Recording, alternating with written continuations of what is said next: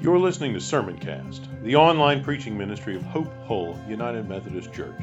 Be sure to visit us at hopehullumc.org/sermons, where you can subscribe to future episodes of Sermoncast and browse our archive of past messages. Thanks for tuning in. A lot of people think they want to experience the kingdom of God. Not everyone who thinks they want to experience the kingdom of God actually wants to do what is necessary to experience the kingdom of God. We don't always realize it, and when we do, we don't always want to admit it that we want Jesus on our terms, not His. Maybe you can think of a time in your life where you've been willing to say, Hey, I'm open to what you want, Jesus, as long as it fits in my plans. One of the prominent themes that runs through the Gospel of Mark, we'll encounter it again and again and again as we work through the passages in the Gospel of Mark, is that we only get the kingdom of God on the terms that Jesus offers.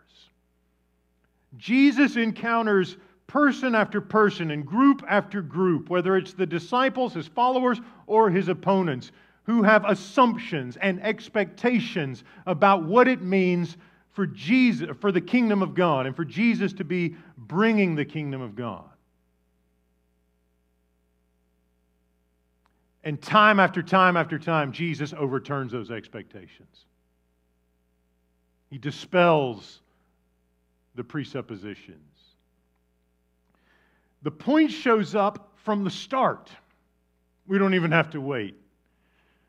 In the very beginning of Mark's gospel, the first 15 verses, we see how Mark introduces us to Jesus and he shows us from the start. And the importance is amplified that this central reality shows up at the very beginning. Mark wants us to see that the road to the kingdom begins with a call to repent. Our expectations from the start get realigned around Jesus with this call to repent and believe in Him. As the kingdom is announced for the first time, you get those two commands repent and believe because the, the road to the kingdom begins with a call to repent. That's the bottom line in our reading today. Now, Mark wants us to understand that this kingdom news is good news. And it's good news about a person, and the person is Jesus, and Jesus is unique in some very distinct ways. And these opening verses highlight the ways that he is unique and the way that he uniquely brings the kingdom of God. You may have noticed if you've got a little background in English grammar and syntax, that Mark chapter 1, verse 1 is not even a sentence. It simply says, the beginning of the good news of Jesus Christ, the Son of God. And you think, where's the rest of the sentence? But that's a good translation of Mark's Greek because that first verse functions almost as a title. This is what this is about. This is good news, and it's good news about Jesus, and we're about to meet Jesus, and Jesus is going to tell us about the kingdom. The fact that we're dealing with a kingdom is hinted at with that language, Son of God. We think we know what that term means. We'll find out in a few minutes. It means way more than we ever thought it meant. Now, to understand what Mark is up to, we've got to understand the backstory. And Mark lets us know that there's a backstory by introducing a couple of quotes from a couple of prophets. He mentions a little bit from Malachi chapter 3, verse 1, and another little bit from Isaiah chapter 40, verse 3. He only mentions Isaiah, you may have noticed, in uh, verse 2, as it is written in the prophet Isaiah.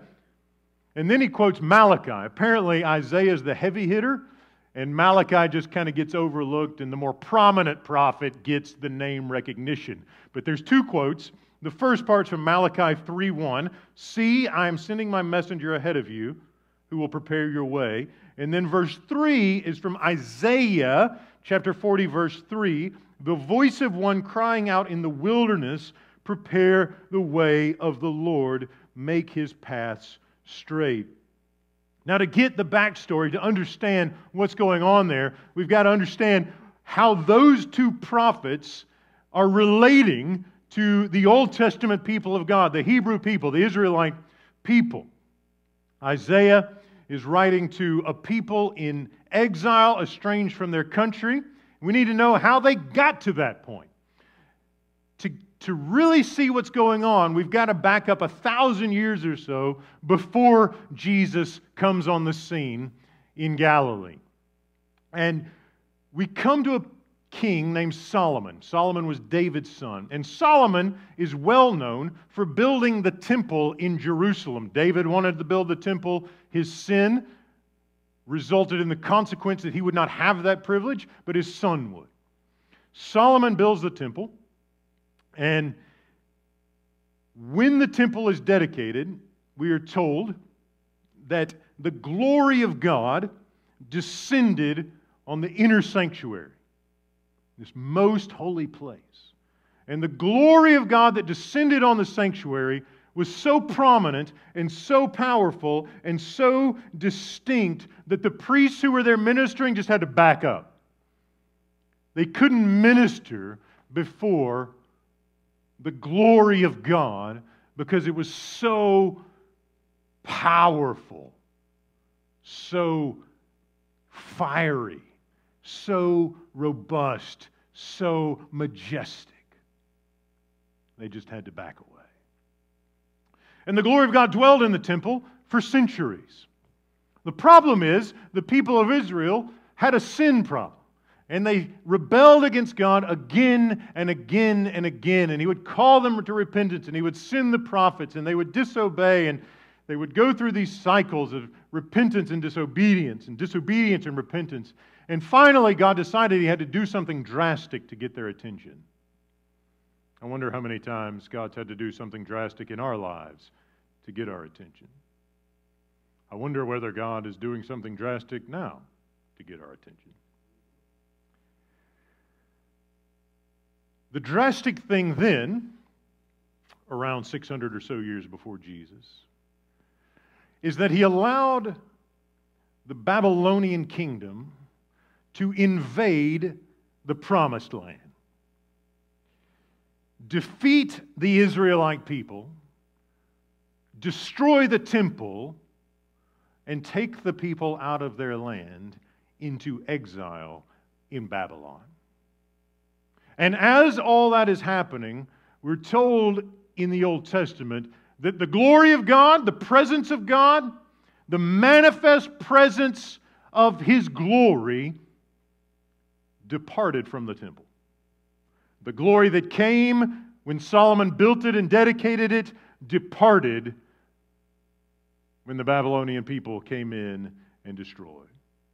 As God removed his presence from his people, his people fell to their enemies and had to leave their land. And Isaiah writes in chapter 40 with a promise of comfort to a people in disaster. Comfort, O comfort my people, says your God. Speak tenderly to Jerusalem and cry to her, for she has served her term, her penalty is paid. She has received from the Lord's hand double for all her sins. And then we get the part that Mark quotes A voice cries out in the wilderness, Prepare the way of the Lord. God will return. His glory has departed. But he will return, and you will return, and you'll be together. You'll be joined once again. That's the promise of Isaiah. And Mark gathers up that story and puts that backstory in the front end. The promise of return from exile. The prom- problem is the people come back to the land after a period of time, but the glory that showed up when Solomon dedicated the temple and departed when Jerusalem fell, that glory never returned. The manifest presence of the glory of God. Visible, engaging presence of God's majesty never returned to the temple. They rebuilt it, the priests resumed their work, and centuries went by, hundreds of years, and the presence never came back. And Malachi says, a few hundred years later, the day is still coming. Malachi chapter 3, verse 1 is what Mark picks up. I'm sending my messenger to prepare the way before me, and the Lord whom you seek will suddenly come. Perhaps we could even read it, will unexpectedly come. His coming will be a surprise. It will not match your expectations. The messenger of the covenant in whom you delight will come to the temple, and his coming, we are told in verse 2, is something that will be very difficult to endure. Who can endure the day of his coming? Who can stand when he appears? He is like a refiner's fire and a, a washer's soap.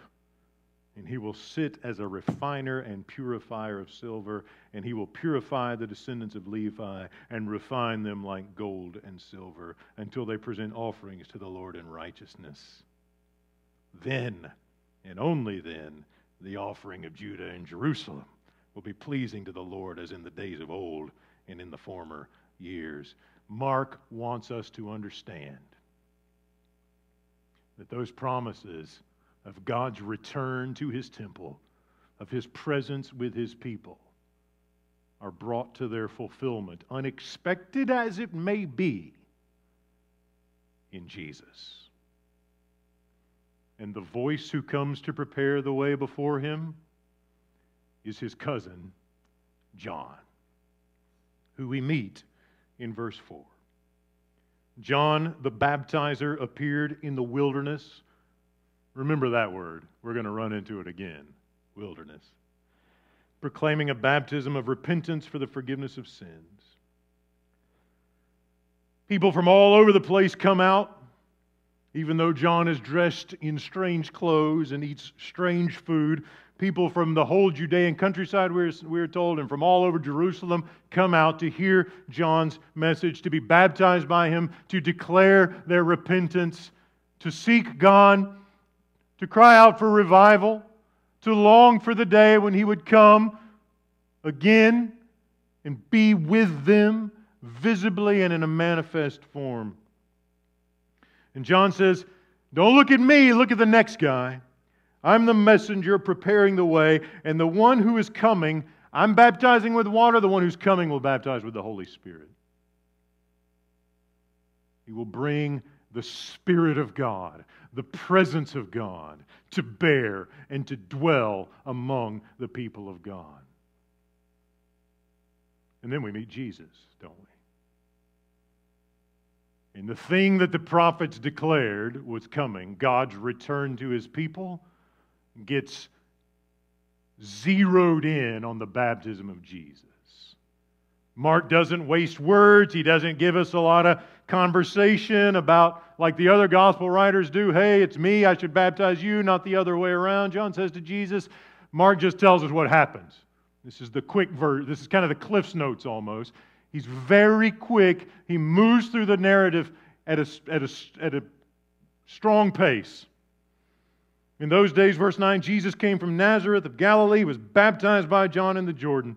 And as he was coming up out of the water, he saw the heavens torn apart and the Spirit descending like a dove. Now, a lot of times we get distracted by this thing.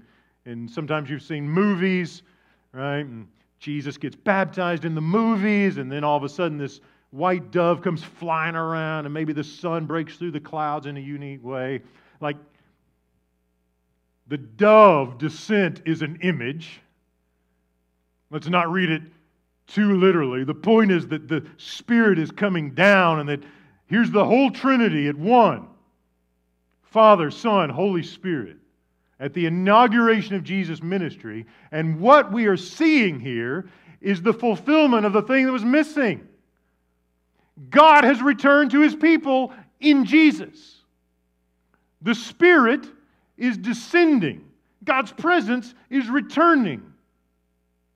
But not to the building in Jerusalem, to the man, Jesus of Nazareth. In Jesus, the presence of God returns to his people. And you hear the Father say of his Son, This is my beloved. You are my Son, the beloved. With you I am well pleased. Jesus is the one who brings the presence of God back to Israel, and not just to Israel, to the nations, to us. Thanks be to God. Now, we are told again, this is the second time Son of God language shows up in this passage. Mark says in chapter 1, verse 1, beginning of the good news, Jesus Christ, the Son of God. And then we hear God say, You are my Son, the beloved. With you I am well pleased. And we hear that phrase, Son of God, and we think we know what it means. We think, Son of God, it must mean Jesus is divine. Son of Mary, but his Father is God. We think about the incarnation, we think about Christmas, we think about Bethlehem, and all those kinds of things. And those things are there. That's right. Mark is going to show us in a variety of ways, especially in some of the narratives that he has about how Jesus cleanses the temple and some of the ways Jesus, uh, some of the miracles that Jesus performs. There is uh, evidence of Jesus' deity, the way he embodies the presence of God in those things. But the title, Son of God, is more than simply a statement that Jesus is God in the flesh. And to understand that, again, we got to go to the backstory. Again and again and again, we've got to go backwards. And look at how that language has shown up before. If we go backwards, back a thousand years or so, 2 Samuel 7:14, King David is told, You're going to have a son. He's the one who's going to build the temple. You're not going to build it, he's going to build it. And he will be, we are told in 2 Samuel 7:14. Just read it to you here a son of God. God says to David, I will be a father to him, and he will be a son to me. Now, nobody was going around thinking that Solomon was divine or the incarnation of Yahweh, Israel's God. That language, son of God, in that instance, was a way of talking about the king, divine title. And it comes to greater fulfillment in the presence of Jesus. So, Son of God is associated in 2 Samuel with the king. It's a kingly title. Comes up again, even further back, in Exodus chapter 4, verse 22. God sends Moses to Pharaoh and says, Go tell Pharaoh that Israel is my firstborn son. And so that language, that idea of being a son of God, isn't just a person, it's the whole nation. And their vocation, their calling, their identity as a people depends on this notion of that they are, the, as a kingdom or the, as a people, are the Son of God. Israel. I love Israel like a son. Moses, you go tell Pharaoh, let my son go so he can come and worship. And then the son language comes up again, even further back. If we go all the way back to Genesis chapter 5, we are told in verse 2 or verse 1 this is the list of descendants of Adam. When God created humankind, he made them in the likeness of God. Male and female, he created them, and he blessed them and named them humankind, Adam, when they were created. When Adam lived 130 years, he became the father of a son in his likeness and according to his Adam, and he named him Seth. So notice that image and likeness is about what your that, that's about your children. Adam has a son in his image, in his likeness, and his name is Seth. Well, if Adam's son is in his image and likeness, and Adam is in the image and likeness of God, what does that mean about Adam? He's the first son of God. And we've already run into this idea that being a son of God involves kingship. And that shouldn't surprise us because in Genesis 1, Adam is given dominion over everything all the beasts and the birds. He gets to name them, they belong to him until he yields that when he rebels against God. But all through the Old Testament, this idea of the Son of God is given to people, whether it's Adam, who's a king over creation, whether it's Israel, who's called to be a kingdom of priests, whether it's Solomon, who is a king of Israel. And now, when Jesus gets that title, Mark wants us to understand that Jesus succeeds where all of the others had failed. Jesus is going to go and be tempted in the wilderness. We'll talk about that in a minute. And where Adam was tempted by Satan and fell, Jesus will be tempted and persevere. Where Israel went into the wilderness for 40 years because they sinned against God and had to wander before they could go into the promised land, Jesus would go into the wilderness for 40 days and be faithful, Son of God, fulfilling the vocation of the nation. And like Solomon, Jesus will receive the throne. Mark wants us to understand that these that Jesus is yes fully God, but he is also the king, the human king who God has, de- has designated, anointed to reign over all things. And this bit about the wilderness is a snapshot way of saying Jesus has authority over every realm of creation. Notice what Mark says about the temptation of Jesus. He goes into the wilderness. The Spirit drives him into the wilderness. And he was in the wilderness 40 days. We've already said that kind of alludes to Israel's 40 years of wandering. And he was tempted by Satan. Now, no, he doesn't, Mark doesn't go into the detail Matthew goes into about, you know, turn the stones into the bread or go up to the highest place and throw yourself off. Mark just gives us the snapshot. He was tempted, he didn't fall. And then he has this weird thing Jesus was with the wild beasts. Now, when I read that, I think of David, right? The king who goes out to the hillside outside of the city into the wilderness and he's fighting lions and trying to protect his sheep. Jesus is out there with the wild beasts, but also think of Adam, whose job it was to name the animals as an expression of his authority. And so here's Jesus and he's at peace with these wild things. The rest of us would be scared. We would be fearful if there are lions running around and things like that. But Jesus is just with them. There's no sense that there's animosity. There's no sense that there's it's no sense that it's dangerous for him here. He's with them. He's doing what Adam failed to do. The angels minister to him. And Mark gives us this snapshot of Jesus, who is served by spiritual beings and who is at peace with created physical creatures, and who is a victor over the tempter. And in three quick phrases, we get this rich picture of Jesus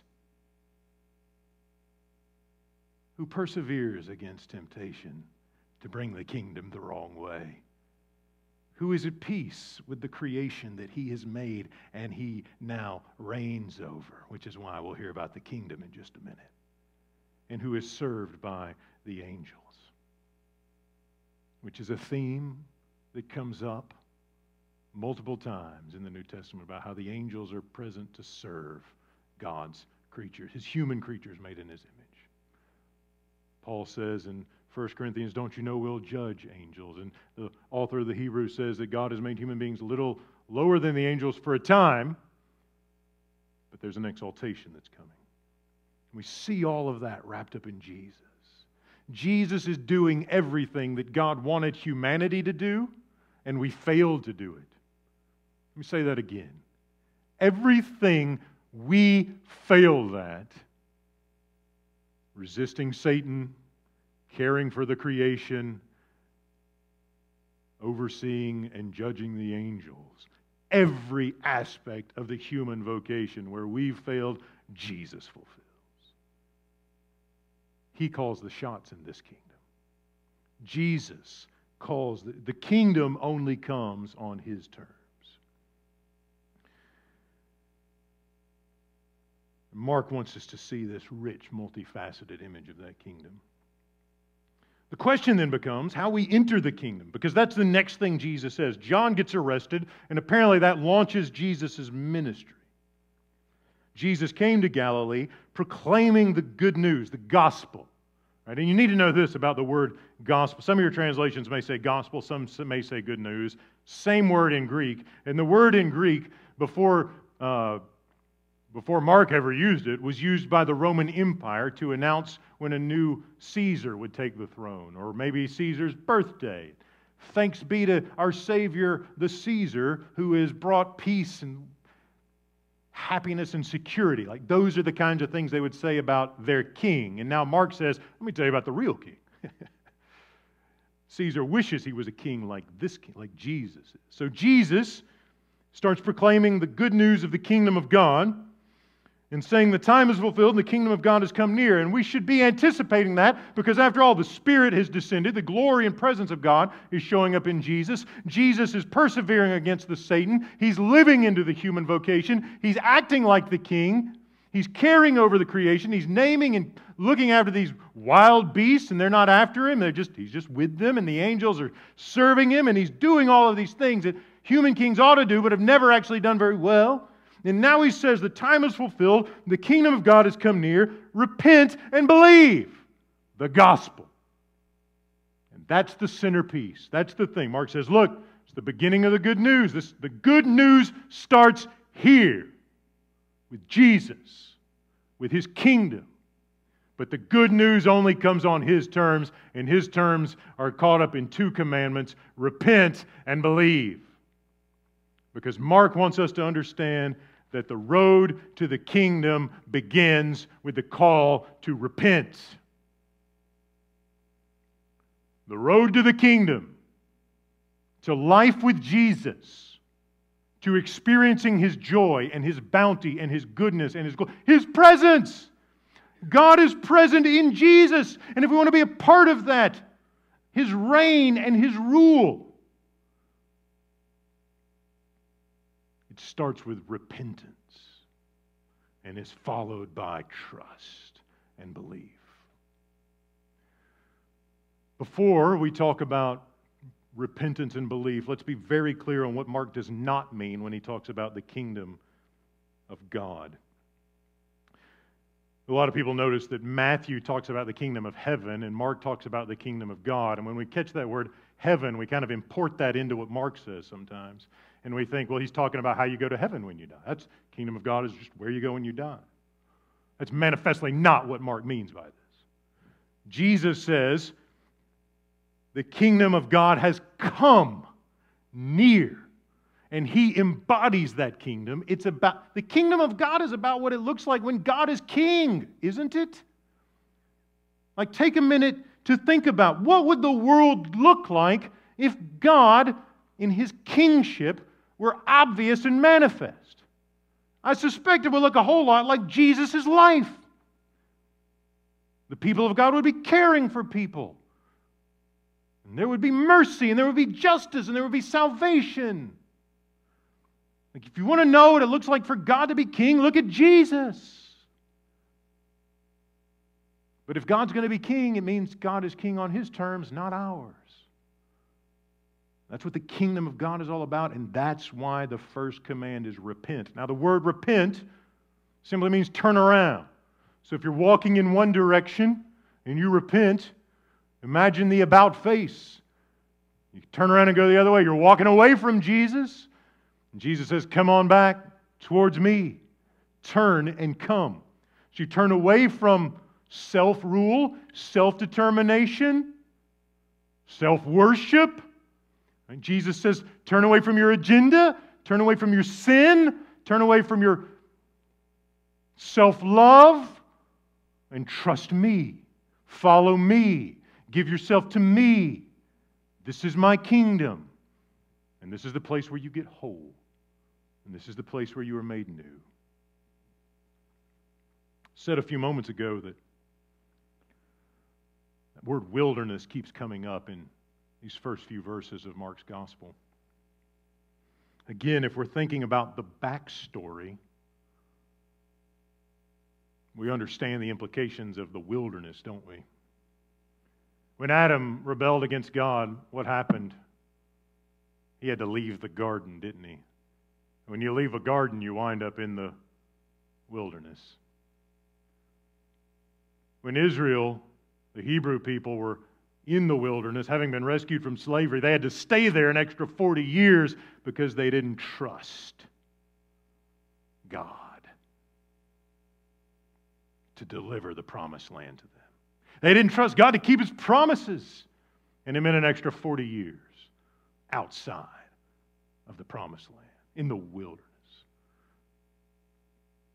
So John the Baptist goes out in the wilderness to proclaim his gospel of repentance, and Jesus goes out in the wilderness to give us the first image of his kingdom, resisting the tempter and governing the created world, the beasts, the wild beasts, and the spiritual world, the angels.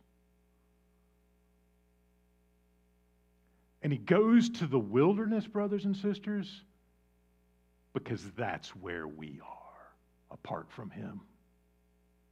If you're not in the kingdom, you're in the wilderness. If you've not repented and you're not trusting Jesus and entered into the kingdom, you're in the wilderness. And there's no way out of the wilderness into the kingdom apart from the grace and the initiative of Jesus. Like you're not going to just wander into the kingdom, He's got to come get you which is precisely what happens in the Gospel of Mark. The kingdom doesn't start in Jerusalem, it starts outside Jerusalem. The kingdom doesn't start in the temple, it starts in the wilderness. It doesn't start in the garden, it starts outside where the wild beasts are.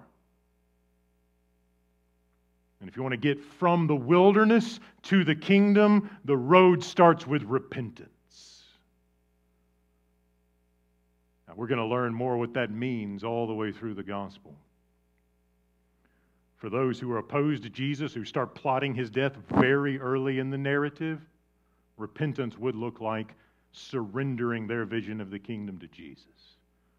He's hanging out with the wrong people, he's doing the wrong kinds of things. We're in charge of this kingdom, not that guy. Self rule, self determination. I'm going to have my way no matter what, even if I have to kill the Son of God.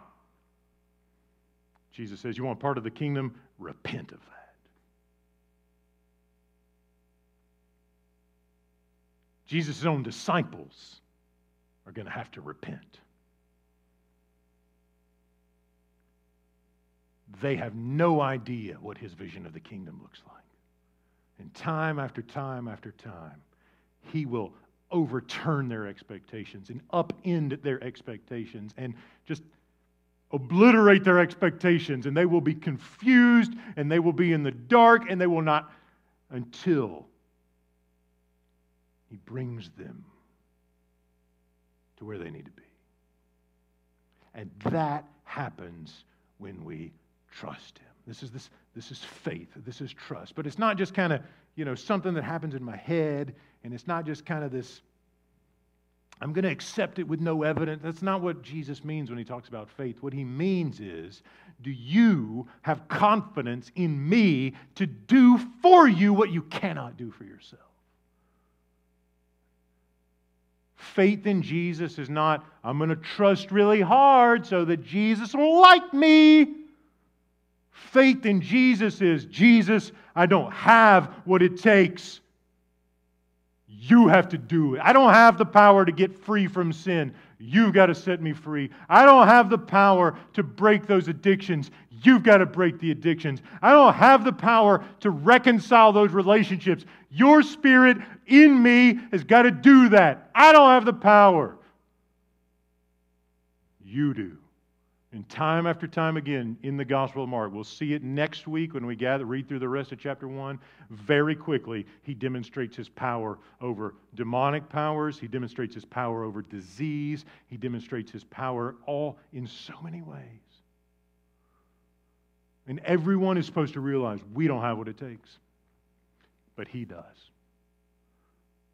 But if we want to get in on what he's got, we got to turn The road to the kingdom begins with the command, the call to repent. Surrender to Jesus. And here's the thing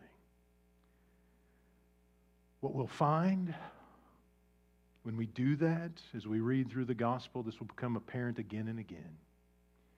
We will find that as we turn from ourselves and follow Jesus and allow Him to call the shots, allow Him to be the king that His title, Son of God, says He is, when we allow Him to be the king, He will begin to reproduce His character in our lives.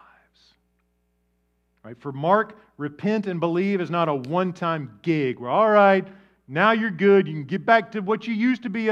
Like if you've repented, you're not going the way you used to go. If you've repented, your life begins to look different. You don't do the same things. You don't say the same things. You may, maybe you're not hanging out with the same people. Your life changes because you're trusting Jesus and not yourself. You're trusting Jesus and not the system, whatever it is. You're trusting Jesus. And when we do that, His commands and His love and His self giving presence begins to infiltrate us and transform us into the kind of people who live out the character that he embodies and the values of his kingdom. The most unexpected reality of this kingdom, when we get to the end, is that it will come through the cross. The crown that Jesus wears when he comes into his kingdom isn't a crown of gold, it's a crown of thorns. And that atoning sacrifice, that self giving love, that I care more about you than I do my own comfort, than my life, Jesus says, trust me. So I'm wondering for all of us, as we've heard Mark's and seen Mark's portrayal of Jesus the King, the Son of God, the new Adam, the new Israel, the new Solomon, the one who brings the presence of God into our presence. I'm wondering what those areas of self rule are that we need to yield to Jesus, of which we need to repent and trust Him to rule Maybe you want to take a moment wherever you are, in your homes or elsewhere. And just say to Jesus, Here are the places where I've attempted to maintain control of my life, where I have been on the throne of this kingdom, and I want to offer my kingdom to you. Because my kingdom is frail and fragile, and your kingdom, your kingdom is the real. Wherever you are, maybe you just want to pray that prayer and offer yourself to turn away from self rule and give yourself to Jesus' rule, to trust Him, to have confidence in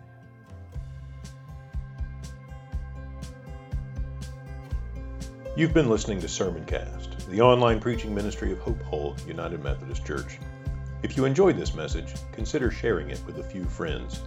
Remember to visit us at hopehullumc.org slash sermons and subscribe to get notified when new content is posted. Thanks for listening.